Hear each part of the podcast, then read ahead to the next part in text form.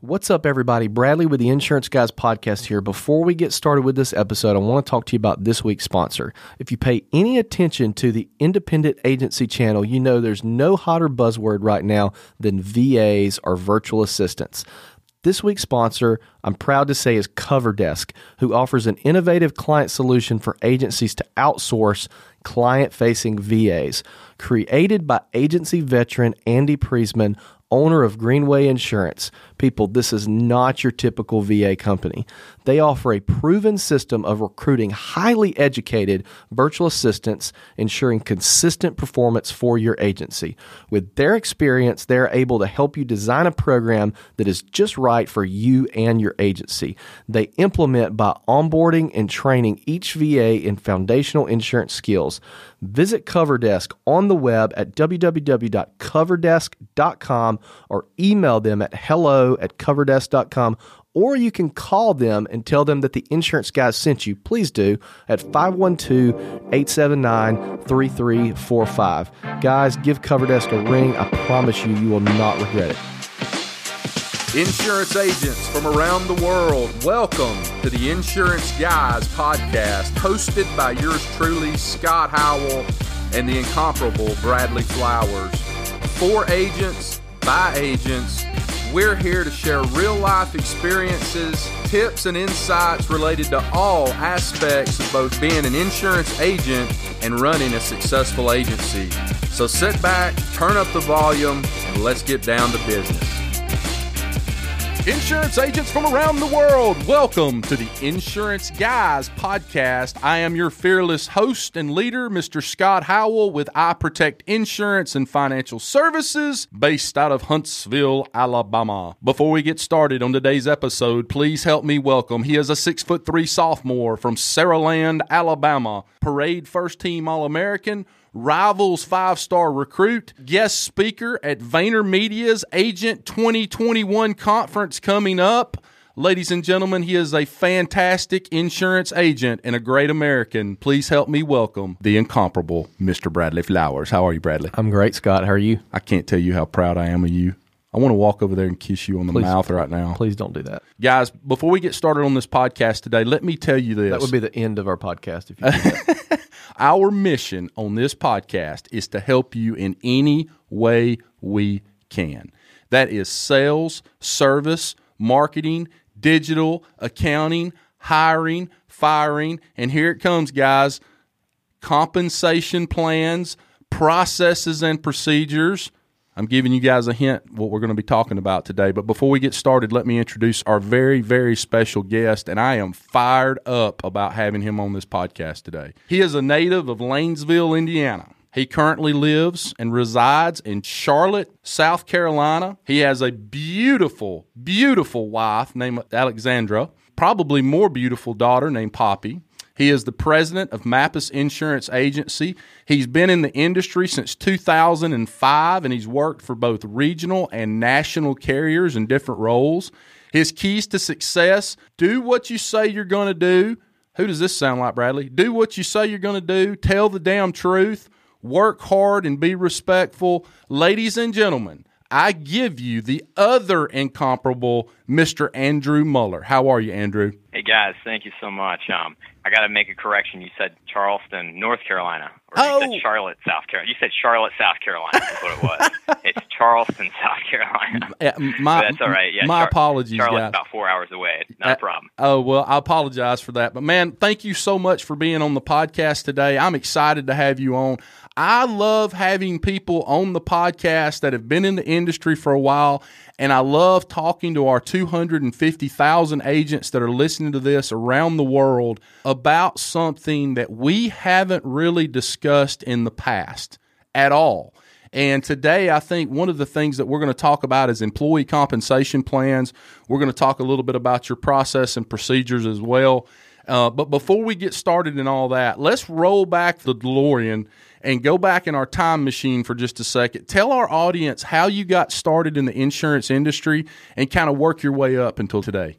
Wow. So um, I'll try to make make it quick. I somewhat grew up. Well, I did grow up in an insurance family. Both my dad and my stepmom were always in the insurance business. My dad on the life, life insurance side, and then my stepmom was on the carrier side, working as claims adjuster, claims manager, you know, all the way up through her entire career with auto owners insurance.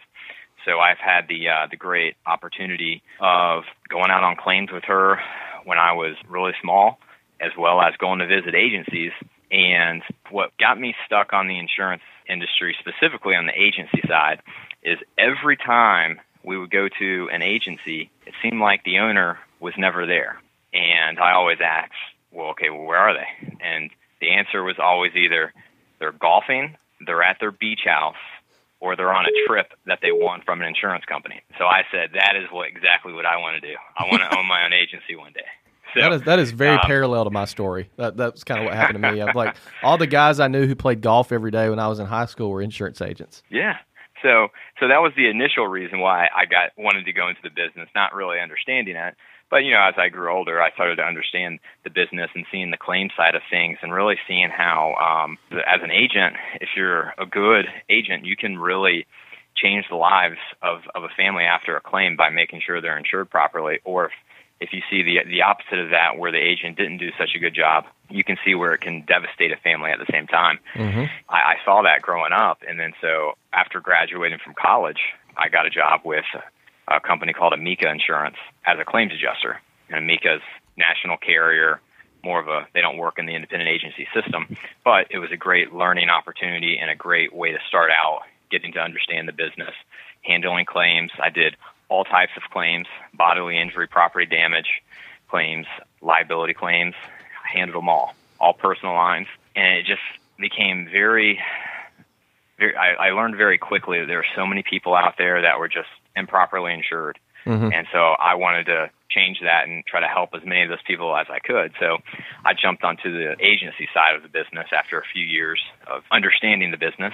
And so went to work for a local agency here in Charleston that gave me an opportunity. Uh, the owner took a took a chance on me, and I just appreciate it so much for that because otherwise, uh, everyone else was telling me no. They were saying, you know, you've got to have experience. I'm like, well, I've got experience, but I don't have sales experience.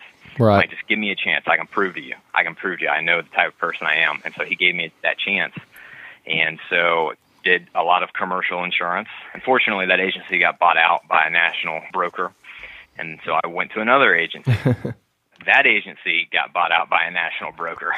And so I just kept saying, like, gosh, I can't let anybody else dictate my future. And that's yeah. what was happening. I was like, okay, why did I get into this business? I was mm-hmm. like, I wanted to own my own agency. So I literally set out, gave myself a two year window to say, okay, let's find an agency that I can go to work for for maybe three or four years and then have the opportunity to purchase it. Mm-hmm. I'm a I'm a really big proponent and big person of the Big I, our state Big I and national Big I, Independent Insurance Agents Association. And so I went to our association here in South Carolina and sat down with them and said, hey, "Can you all help me find an agency that meets my wants?" Mm-hmm. And it was being in Charleston, older owner that was looking to retire in the next few years, heavy on the personal line side. They basically were like, oh, we've got the perfect agency, Teddy Mappus, Mappus Insurance. And so I literally cold called Teddy and we sat down and literally for six months we sat down every single week. We just strategized a plan. And so I went to work for him. But when I went to work for him, we literally had the purchase price already set and the date that I was going to buy the agency from him, which was about 18 months later on his 65th birthday, because he was like, I'm retiring at 65. So this was back in 2015 when I purchased the agency, and uh, since then it's been a fun ride so mm-hmm. far. We've been growing like crazy. We've been adding people. We've added a second location, and we're actually in the process right now. I've got boxes all in my office because we're moving to a new location. We're somewhat outgrowing our current one. So that's the quick and dirty story. Talk, a couple things. One, talk about how important it was for you to have all of that drawn out before you started because I know of oh, someone oh, in a similar situation that did not do that, and the owner never retired. and oh and and it's yeah, it that, led, that never I, happens. It led to the person yeah. getting the person who was supposed to buy the agency basically getting out of the business. And secondly, I think you were on either Ryan or Joey's podcast talk a little bit about how you financed the oh, purchase yeah. of that agency because it intrigued me because I think the bank that you use is actually based uh, about five minutes from where we're recording right now. Okay, so you, you had asked a few things there Yeah. before I did anything. I'm, I'm a very methodical, detailed. I want to know the answers. I want to know if this doesn't happen, what will happen, and if that happens, then what's going to happen from there. So, and I try to plan as much as I can. So, I mean, I wrote like a 30-page business plan that I took to Teddy to show him because he didn't, like I said, he didn't know me from anyone. So he's like, why should I sell my agency to you? Like, I don't know you. and so I had to prove to him why he needed to sell to me. And my main sell to him was I want to keep the Mappus legacy going. You know, you sell to someone else, you're just going to get gobbled up, and the Mappus name's going to be no more. Probably your staff is going to be no more. That's just what happens. And he still lives here in our community. And so I want to make sure that he can still walk around holding his head up, knowing that he had sold to the right person. So I had to sell Teddy first on what I plan to do. And so you've got to be very very detailed in that. You can't just go in and say, "Oh, I'm just going to start writing all these policies and we're going to grow." You know, you've got to have some a written plan. The second thing was before I went to work for him, we signed a legal contract on what I was going to buy the agency for, when I was going to buy it. We left some of the terms open just because there were some unknowns. Some variables. But there was a chance, yeah, yeah, I mean, there was a chance we were both a risk we were both taking. From my side, I'm jumping into this thing like, wow, like what if we lose a, a bunch of accounts or something Right. happens and I'm still forced to paying him this this amount of money? From his side, he's like, well, what if I can get more in 18 months for the agency than what I'm agreeing to now? But at the end of the day, we both agreed to it, and we were both happy with it. And a lot of people say, you know, the best deal is the one where both people are agreeing to it. It doesn't matter what other people think or what people say in terms of what something should be valued. It's valued at what two people agree to. Mm-hmm. Um, so we agreed to it. So in terms of the actual deal, some pieces of the deal was that all the business that I wrote from when I joined to when I took over the ownership obviously didn't factor into the pricing of the agency Right. uh, because we set the pricing based on the book of business when we were negotiating up front. And so I basically said, okay, I've got 18 months to write as much business as I can just to help pad the bottom line. And so whenever I go to get my financing, I can use all this extra revenue to support Mm-hmm. a per- the purchase price. So I was strategically thinking ahead of that. And then moving into the financing piece, the group that I used is called Midwest Business Capital. So they're actually based out of Ohio. They specialize in doing, so this was an SBA loan that I initially did. And so there are obviously a lot of banks out there that can say that they do SBA loans, but I can tell you this right now if you're looking at getting an SBA loan, don't just work with someone who specializes in them. Or first off, don't just work with someone who can do just do them. You got to work with a specialist because it, it's a grueling process. Mhm. But number two is really work with a bank or financial institution that has worked with other insurance agencies before. Trying to sell a bank on a book of business and the revenue with no supporting collateral, you know, tangible assets is tough if unless they've done it before. So that's why I went with Midwest Business Capital. And so whenever I did the deal with Midwest, I promise you I didn't when I bought the agency, I did not put a single dime of my own money into buying the agency. I have not once put any of my own money into the Wow. agency. I leveraged the SBA loan. Within that loan, I was able to get about $40,000 of cash back to me at the closing. I also knew that our our closing took place in January, and I knew that in March I, that the agency was going to be getting a large contingency check from Travelers Insurance, and that was another part of the deal that you got to make sure you put out in the front contingency checks. Who gets it? You know, if you sell at the end of a year, which a lot of transactions occur, the end or the beginning of the year, you know, technically that contingency is based on that prior year. If it's not spelled out in your contract, in your agreement, that prior owner could say that that's his. Mm-hmm. So you got to be careful with that too. And we had spelled that out. I, you know, anything beyond the date of our closing was part of the agency and part of mine. So I knew I was going to get some additional money coming in pretty quickly for the agency. I had my own money on the side if I needed it, but I'd never put any of my own money into the agency. I mean, it was all hard work and sweat equity, specifically in that first 18 months. building up that revenue and that revenue stream. So I knew that we were going to have all this additional income coming in to support expenses and whatnot. And I knew that the existing book of business, whenever I did buy it, supported paying off the loan every month as well. So I've never once stressed out about paying any bills at all because I knew the numbers. I knew what to expect. I knew the revenue coming in. I, I worked my butt off writing new business. And so I just knew it was all coming in. And so I, and then about 18 months after the initial SBA loan, I refinanced with a local bank. I sold them on the idea of reoccurring revenue. So I was able to just refinance non SBA, amazing terms. So now I'm even sitting in a in a better position right Did, now. Didn't I hear you say that was Service First Bank? Yes, yeah, Yeah. that one service first, which Yeah. is in your own backyard. Yeah, they are, yeah. that's the one. Yeah, so and the, the cool thing about Service First is that at least here locally in South Carolina, you know, they're they're willing to listen. You go to a lot of these bigger banks, they're like, well, we need collateral, we need Yep. we need tangible assets. It's all about on And paper. I- What's it look like on paper? What's the you know? Yeah, and so I didn't even even with my Service First bank note, I didn't have to put the, the the collateral is literally the business. I did not have to put my my house as collateral or anything, which I did on the SBA note initially, just in case something happened. But I, but that's not tied into my my current note right now. So I was able to work that out of the deal too. So I was taught very early by one of the best insurance brokers I've ever met in my life. Everyone should look her up. Her name's Maureen Gallagher. I've heard that name before. Partners.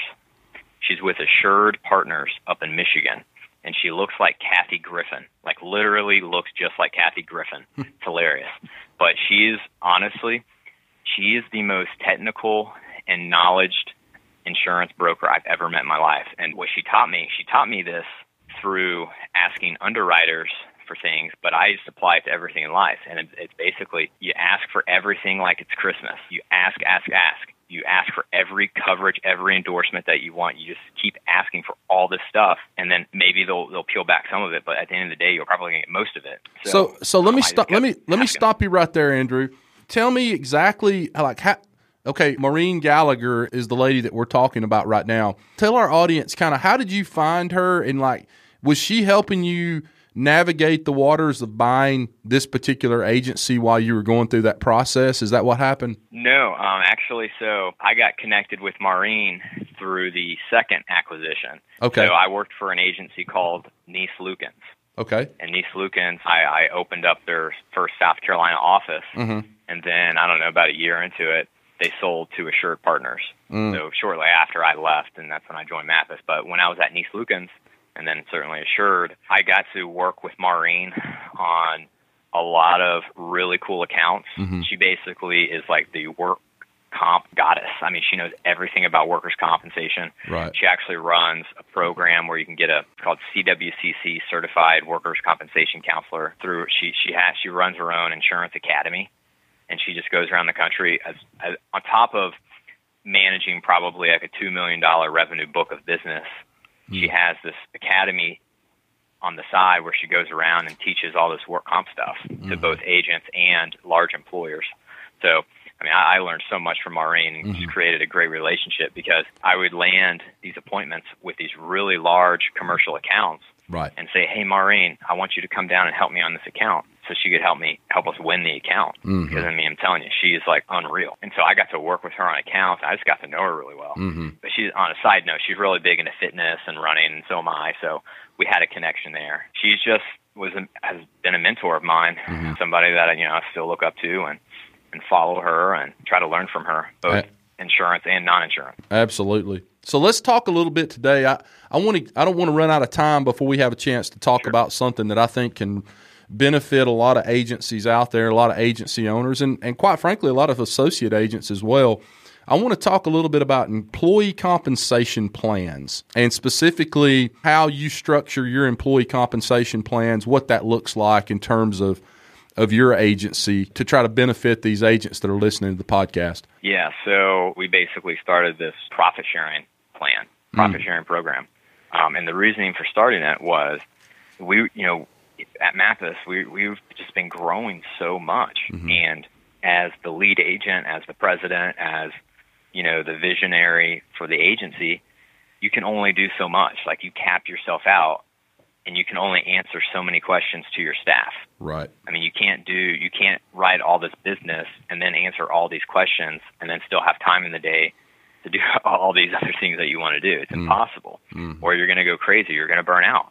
It was like a revolving door in my office of people coming in and asking questions, and, and these were questions that I feel like they could answer and mm. that they knew them.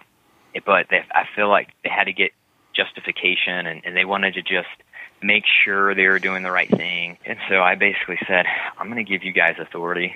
You can do whatever you want. You can say whatever you want as long as you think it's the right thing to do. Mm-hmm. But you've got to take ownership to it. Basically, I said, I want you to think like an owner. And I'm going to reward you by paying you like an owner and paying you some of our profit. You know, we've got a, a really nice 401k plan. Every, you know, people are on salaries and our sales staff, they're on good compensation plans. But they felt, I felt like as the owner, the only way you could think like an owner is if you had skin in the game. Mm-hmm. So I said, okay, from here on out, your basically your salary freezes for the service team. Your salary freezes, and the only way you're going to get a raise is through our profit sharing plan. So you have to help make the agency more profitable in order for you to get more money. Mm-hmm. You need to think like an owner. You need to think like I would think, and not just, oh well, yeah, we lost that account, well, but we we wrote it for ten years. That was ten good years. We wrote that account. Sorry to see them go. Right. I'm like, hell no, no. Mm-hmm. We're gonna fight for that account. We're gonna keep it. That's revenue. Right. That's revenue, and that's gonna. And I want I want everyone to feel that because I certainly feel it as the owner. You know, if we lose an account, you know, if everyone's on salaries, and and nobody's pay changes, whether we make uh, you know a 10% profit or a 30% profit, the only the only pocketbook that's changing is mine. And that just irritates me because that's like other people dictating what you're going to make.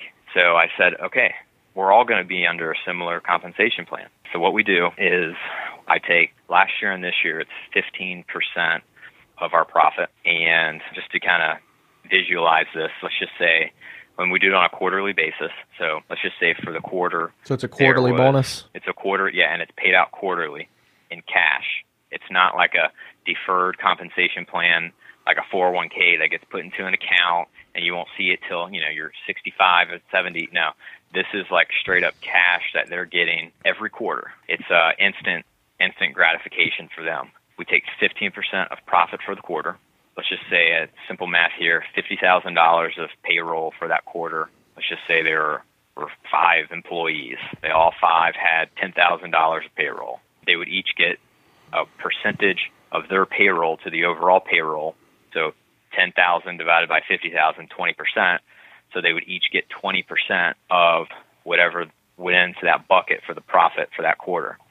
Now, obviously, the payroll is not all equal. One person might get 20%, somebody 15, somebody 10, you know, just all depends. So the person with the higher salary gets a higher percentage of the bonus. That's how you work it out. Yes, I've had conversations with that as to well, does that mean that they worked harder than the others, getting less of the profit share? No, it doesn't. I mean, that person making the least amount, obviously, they're getting the least amount of the profit, but they could be the hardest worker. So you could say, okay, we're just, it's going to be evenly distributed. I personally just do it the other way because in my agency, the way people are paid is based on their responsibilities. So that person that is making the most is in my agency doing the most work, and Right. they're the most important. Is that the salespeople? except the salespeople. Yeah, so this is, this is all service. People, So your salespeople get commission. Um, uh, yeah, yeah, they're on their own deal, and they we've got little special things for them on the side. So they're all separate. This is strictly for the service team. Gotcha. So I'm sure you have certain KPIs that you monitor to make sure that they're Yep. firing on all cylinders. What Yep. what are some of those KPIs? Each month we sit down and we we have what we call agency health status. We go over all of our lost business and we go over why we lost it, and we've got it up there like who the CSR was, whose accounts were these, and and we just literally go through them and say why were they lost. I mean, a lot of them, unfortunately, a lot of them are because the homes sold. You know, this is a hot real estate market here, so we're losing a lot of accounts just because they're being sold. Uh, and we certainly we pick up some of them, but not all of them. But you know, if it was an AOR or pricing, well, who did they move to? Why did they leave? Did they did they go to a company that we represent? What did you do to keep that account? So we go through all that stuff, and that leads to the individual re- retention rate, which plays a role. We average about a 96 to 97 percent retention rate throughout the agency. That that plays a role into it, and then we also just do the overall task completed for that month. Number of tasks. Number of tasks completed. Okay. We do number of policies renewed that month, and then we also do this the overall premium volume that month, broken out for each CSR, and then we compare it to the previous month. If somebody's like, wow, I felt like I was super busy this month, we'll look at those numbers and then we'll compare it to last month and say, oh, well, because you had 20% more renewals this month than last month, or you completed 200 more tasks. But if it was lower, it's like, well, why do you feel like you were more busy? You actually did 15% fewer tasks than last month, and you never mm-hmm. said the same thing. It's a good conversation starter as well and figure out what's going on. Obviously, the, the ultimate goal in this is to change the think and the mindset of your service mm-hmm. people. When you implemented this, how soon did you notice a change, whether it be minute or, or large? How soon did you notice a change? And also, did you ha- get any pushback? Did you have anybody that said, you know what, I think this isn't a good fit for me anymore? Did you have any of that as well? I think we noticed the change when everybody got their first check. that was that was when yeah. they were like, "Oh crap, this is what we're doing this for." this is real. Um, yeah, so that was whenever we really saw the change. What was the second question? Did you get any pushback? I wouldn't say. I would say no. We didn't get pushback, but I just was just challenging them more yeah. mentally and making them have to make decisions and think about things. Mm-hmm. So I wouldn't say pushback, but I don't know what I would call it. Now, did you did you um, did you lower their salary and then say we're going to do this to make up the no, gap, or no. so so to them it looked like a opportunity for oh, bonus, basically. Oh, certainly, certainly, and then that leads to well, what about the next year? If mm-hmm. everybody's just constantly staying like frozen mm-hmm. at this salary, I'm not against to increasing the salary, but my rule is unless you come to me and you give me like solid evidence and prove to me that you deserve a higher salary, then I'll consider it. You but sort other of, than that, I mean, I'm not going to do it. You sort of figured out a way to pay commission to your service people. Is that's, what you've done? That's exactly what he did. Oh yeah. Hey, yeah. hey, so, Andrew. We uh, we used to pay commission, and we still do a little bit, but it's part of the profit sharing plan as well. Andrew, right. I've got a couple questions for you here. First question: the profit sharing program and then just your your total employee compensation plan across the board is that something that you just came up with like went to a quiet place for a few days and kind of designed this yourself or did you kind of jump on the back of some other people that like you said earlier were maybe mentors of yours in the world of insurance and, and just kind of designed it with them how did you come up with it yeah no it's a great question first off i don't think there's there are any new creations or inventions in this world. Everything is based on something somebody uh-huh. else has done. And that's my opinion. Andrew, uh, Andrew, um, I want to stop you right there. In 1999, I was part of a, a publishing company in Tuscaloosa, Alabama called Randall Publishing. There was a gentleman that owned that. His name was Pettis Randall. And he told me one time, he said, There are no new ideas which kind of falls in line with what you're saying right now. You know, everything's already been thought of, right? But go ahead. I'm sorry. Yeah. So, so this is actually a really cool story as well. So again, I grew up in Southern Indiana. Mm-hmm across from Louisville, Kentucky. And so my brother worked for a bank. He was their secretary and dealt with their stockholders. And the bank had gotten sold to another one. And so one of their shareholders was coming in to pick up some shares information on it. And um, my brother noticed that his address said Sullivan's Island, South Carolina, which is literally two miles from my house. Mm-hmm. I live right by the beach in Mount Pleasant. And so my brother told me. And so I looked the guy up on the tax records and sent him a handwritten letter just saying, "Hey, I grew up in Southern Indiana. See where you have some stock up there, and you bank, and like you apparently used to live there. I actually looked him up, and it turns out he was in the insurance business. He owned a wholesale agency, and right there where I grew up in New Albany, Indiana." And so I thought it was so cool, and I, I just wrote this, wrote him this letter, and said, "Hey, I just want to get together just to meet you, and because we both live down here, you know, 800 miles away, whatever it is." And so he got my letter, called me up, and we got together and we just started talking. And this, his name's Tony Glotchback. He had a super successful wholesale agency that specialized in trucking and transportation all over the country. They were pushing about 50 million in premium around when he sold it when he was going to retire to move down here. So he was super successful and so we've over a lot of weeks and months uh, we got together and he was just telling me how he did it. And he said, you know what? When we grew the most and what made me the most money ever was when I implemented this profit share program. Mm.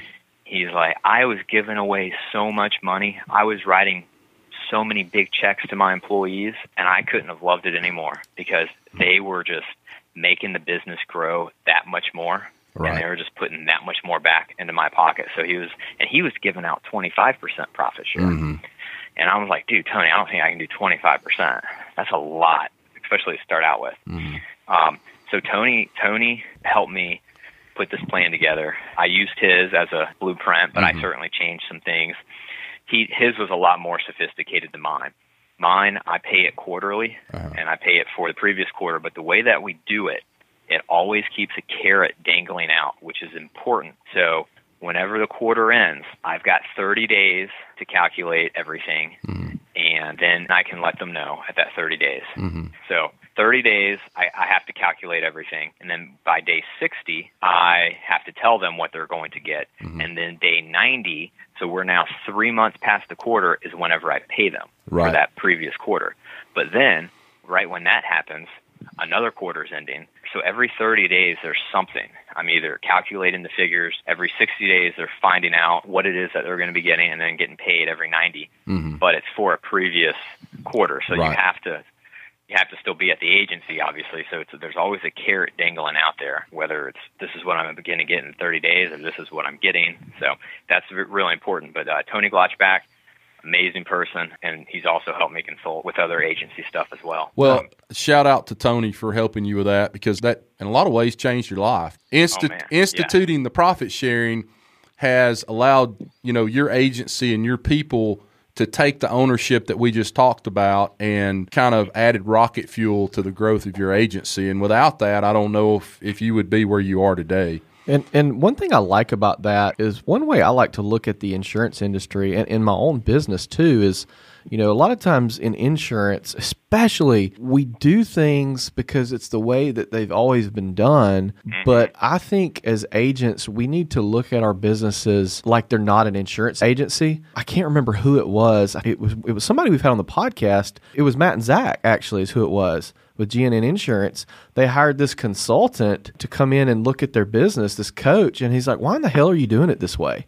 Well, that's the way the insurance industry, you know what I mean? And this pay plan, I guarantee yep. you, a lot of agents are listening to this right now, shaking their head. Uh, uh-uh, uh no, no, I'm not going to do that. but it makes so much freaking sense, yeah. you know. Yeah. Mm-hmm. And if we look at it, yeah. look at it as a corporation, as a business. Don't look at at the actual what the product is. Just look at it as a corporation. And it makes absolute sense to do it that way, especially if it grows your bottom line. Hey, Andrew, do you have an in-house bookkeeper or accountant that's helping you? Uh, kind of wrap your arms around all this, or are you doing it all yourself? So we do have an in-house bookkeeper, uh-huh. and we do have an external one that I just go to for auditing purposes. This I actually keep. I do it myself. Mm-hmm. It doesn't take long to do, quite honestly. Once mm-hmm. you once you do it a few times, then you get used you get used to it and know what to do. Right. But I do it myself just because I'm a believer that it you know other you know people in the office don't need to know what other people are making. Mm-hmm. That's just that's just my my thought. Sure. You know, we've got you know people in here that have worked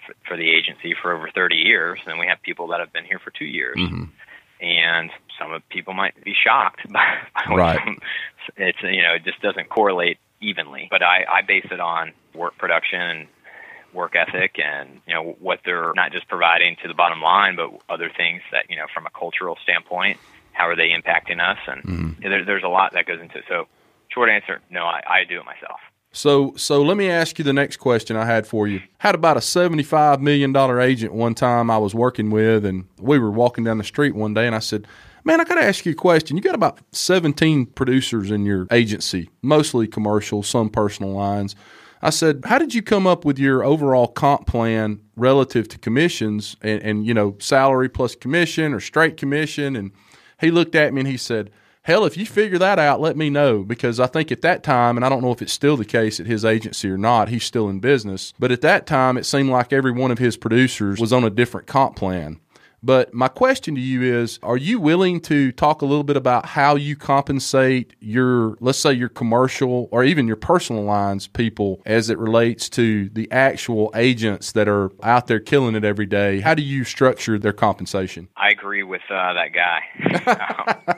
there, there's no. Uh, Right. I don't know what the answer is. I honestly, we do. We have a little bit different deals with everyone. Uh-huh. And same thing. It's at the end of the day, like I mentioned with Teddy and I, with our agreement. It's it's an agreement that you both agree to and, and feel comfortable that it's a good deal for both parties. In general, we do pay our producers, so it doesn't really matter if it's commercial or or personal lines. Mm-hmm. Uh, we're, we're primarily a personal lines agency by about 85% of our book is personal lines. Mm-hmm.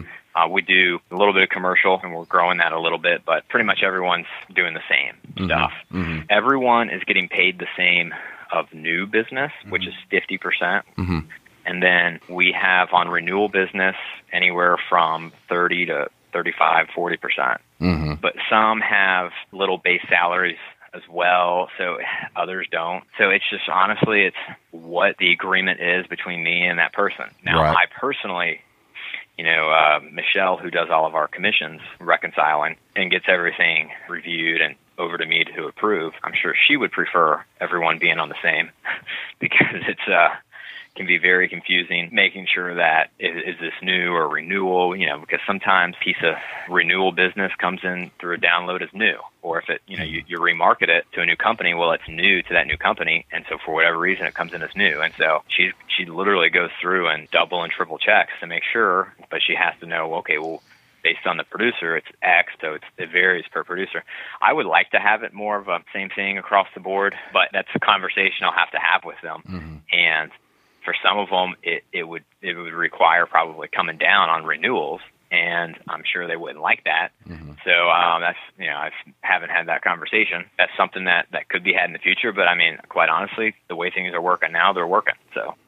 Well, and I want to speak in front of you for just a second, Andrew. Insurance agents from around the world, get your pen and paper out. I want you to write this shit down. So, what we've talked about today is is basically how to get employees to take ownership in your agency. One thing that I've implemented, and I can't take credit for this, I want to give the credit to my friend and great American, Mr. Bill Butler, who is going to be on our podcast tomorrow. And I have a feeling that is going to be an epic podcast as well. I was talking to him a couple of weeks ago, and we were having this discussion. We were talking about how to get employees to take ownership in the agency, which is exactly what Andrew and I and, and Bradley have been talking about for the last 30 minutes.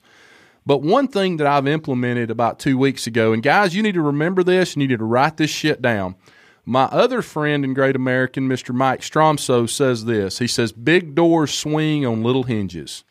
Big doors swing on little hinges those incremental small changes that you make in your agency over time will have a huge impact. So, one of the things I did after talking to Bill, and he does this, I just think this is amazing, and I immediately implemented in my agency. I called my bookkeeper and I said, I want to make a change to the pay stubs. We pay out bi weekly. She emails the pay stub for each employee to their email address, right? And I said, I want you on the verbiage of that emailed pay stub. I want you in the subject line. I want you to write this. I want you to put this on every single pay stub moving forward for as long as this agency is in business. I want it to say this pay stub, the date, and then a dash, and then it says, This money is provided by the clients of I Protect Insurance and Financial Services. And I did that because I want them to understand Scott Howell's not paying their, their salary and their commissions and their variable comp. You know who pays that? The clients that we serve every day. And I, I just did that, and I know that's a very small change and almost imperceptible change, but I wanted them to know that and to help them understand that, hey, we need to take ownership in this because Scott's not paying us. These clients are the ones that are paying our salary and our commissions every month. Mm-hmm. So, guys, that Scott's was a, just the middleman. exactly. Scott's literally the middleman. That's exactly right. And that rolls back into exactly what this whole podcast has been about is how do we get these people to take ownership and, and act like an owner, right? I mean, that's that's really the basis of, of what this whole thing's about. So, you know, I think the other thing, just real briefly before we have to go today, and I, again, Andrew, I just want to tell you how thankful we are to have you on this podcast. Would not shock me if you had some agents reach out to you to talk a little bit more about your profit sharing plan. Would you agree, Uh, Brad? that, that, that will happen. Yeah, that, I, I would. I would. I definitely agree that that would happen. But before we let you go, I want to talk a little bit about process and procedure. I can tell you that you are a process procedure guy. I have some ideas and thoughts about that that I'm going to share on a later podcast. But talk a little bit about your processes and procedure and, and, and how you know how you've developed those and if employees help with that. Talk a little bit about that. When I first came to Mappus, there were no processes or procedures in place. Right. Um, at the time, there were th- three CSRs. They really weren't writing any new business, and all three had been at the agency for over 20 years. Mm-hmm. So they just kind of, you know, they all knew what to do. Right. And so that worked for a while. But again, as we kept growing and growing and growing, you know, it causes a lot of additional tasks, whether it's an inspection or mortgagee change or mm-hmm. non-payment of premium or re- remarketing a renewal or claim. Things start to, you know, get busy. And then that's whenever people start coming to you and asking questions, mm-hmm. which goes back to the other things we were talking about earlier. So if you have good processes in place that can allow for the authority for somebody to do something. If mm-hmm. they don't know what to do or how to do it, well, yeah, they're going to come ask it because they don't mm-hmm. know. Mm-hmm. And so whenever we did sit down and say, okay, well, we've got to we've got to put something in place because we're all kind of we're all getting it done, but we're all doing it a different way. If we're going to try to scale and continue to grow, we've all got to do it in the same way, or else it's just it, the things are going to get lost, things mm. are going to get dropped, and that's going to cause issues. And so we sat down as an agency. We sit down every week and we do an agency meeting every Monday morning just to kind of regroup and see what's going on. We have a learning session where we, we try to learn something each week and everybody's got the chance to talk about anything that they want to talk about. But so we sat down at our agency meeting and we just said, okay, well, what are the, the tasks that we are constantly doing for new business, for renewals, for remarketing, for a claim, you know, all going down the list and we basically we assigned them to every every person in the agency had a few of them to build out. Mm-hmm. And we gave examples. This is this is like the the way and flow we're looking for. This is how we want it to appear. And so everyone in the agency had the responsibility of building out procedures. And so then we all got back together and we went through them and we said okay does this sound right? And then some somebody might say well i do it a little different mm-hmm. you know than chrissy does and then so we say, okay, well, how do you do it? And then we all get and we say, okay, well, which one's better? Wh- which way's better? And then so we might edit it or say, no, I think Chrissy's got the best approach to this. And then we created our procedural manual. And this was really big, especially for those agencies. I know a lot of agencies are trying to outsource, whether it's Marble Box type of company or mm-hmm. whether it's a virtual assistant like a cover desk. You know, the only way that you can be successful at that is if you have written procedures that actually work. Hmm. A lot of people will say, "Oh, well, can I get your procedures?" I'm like, "Well, you can, but you got to do what's what's good for your agency." Hmm. 'Cause I can promise you, the way we do things here are going to be totally different than the way other agencies do their work. And hmm. quite honestly, I want it to be different because we also said earlier, we don't just want to do the status quo. Oh, this is how every agency does it. We want to be different. Right. And so, and that, and that goes back to a culture. And when hiring, you know, somebody coming from another agency, that might not be a good fit mm-hmm. Because they've got all these bad habits and procedures that they've done there that we probably don't do them the same way here. But we did do them as a team, and it was a fun thing to do because otherwise I was like, gosh, this is going to be a big project for me to do.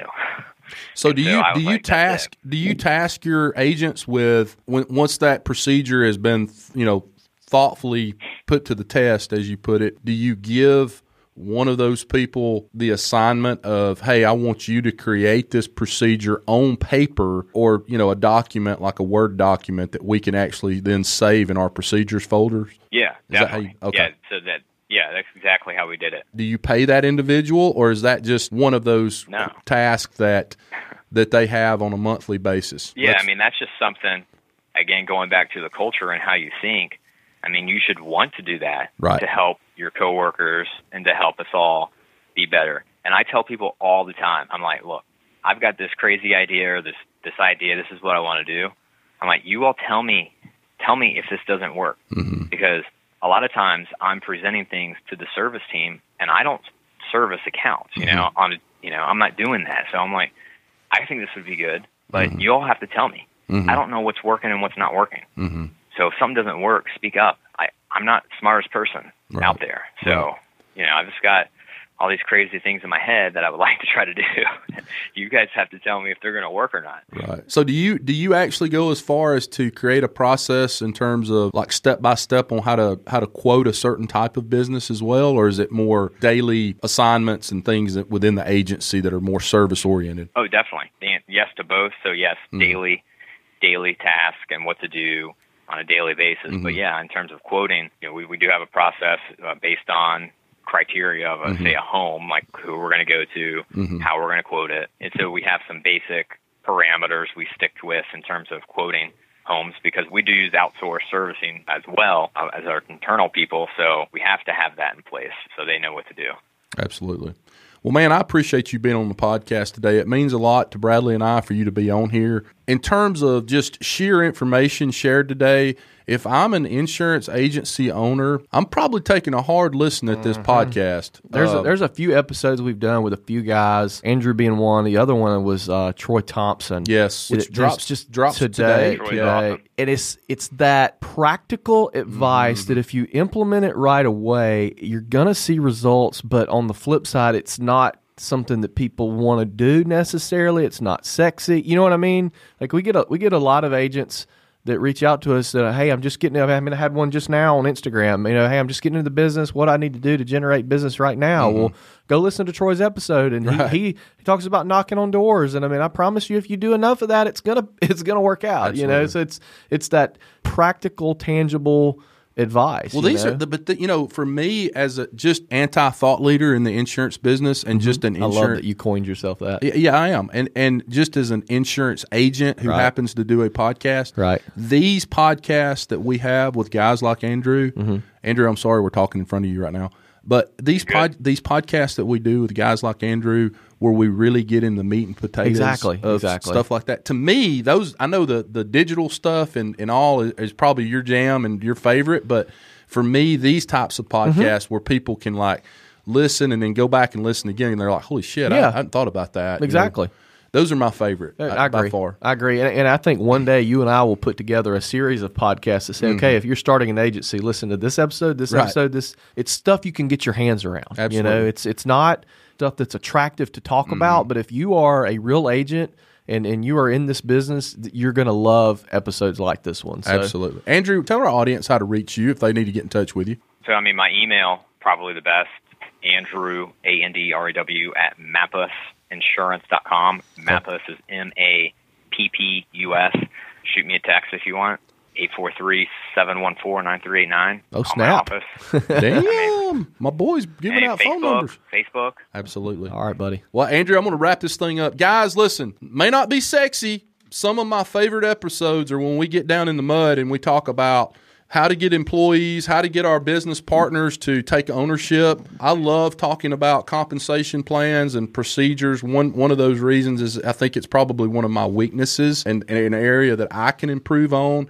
I know there are a lot of agents out there that are probably going to listen to this podcast and then listen to it again to kind of come up with some creative ways to get their employees to buy in. But Andrew, thank you again for being on the show. Guys, listen to me. Get your ass out from behind that desk and go into the big bad world today and go sell insurance. Rewards come from action, not discussion. And we need to get out there and sell insurance. We need to make money for our families. We need to write good business for the agencies that we represent. And we need to write good business for the companies that we represent. Bradley Flowers, I love you. Love you too, you anti-thought leader. You. Absolutely. Guys, have a great rest of the week. My name is Scott Howell, and you're listening to the Insurance Guys podcast. We love you. Thanks, Take care. Thanks for listening to the Insurance Guys podcast. If you need to know more about me or you need to get in touch with Scott, you can always reach me at theinsuranceguy.online.com or email me at iprotectins at gmail.com. And if you need to get in touch with Mr. Bradley Flowers, go to bradleyflowersinsurance.com or email him at bradley at saralandinsurance.com. Guys, we love you. Thank you so much for listening. We look forward to being with you again real soon on the next episode of The Insurance Guys. Take care.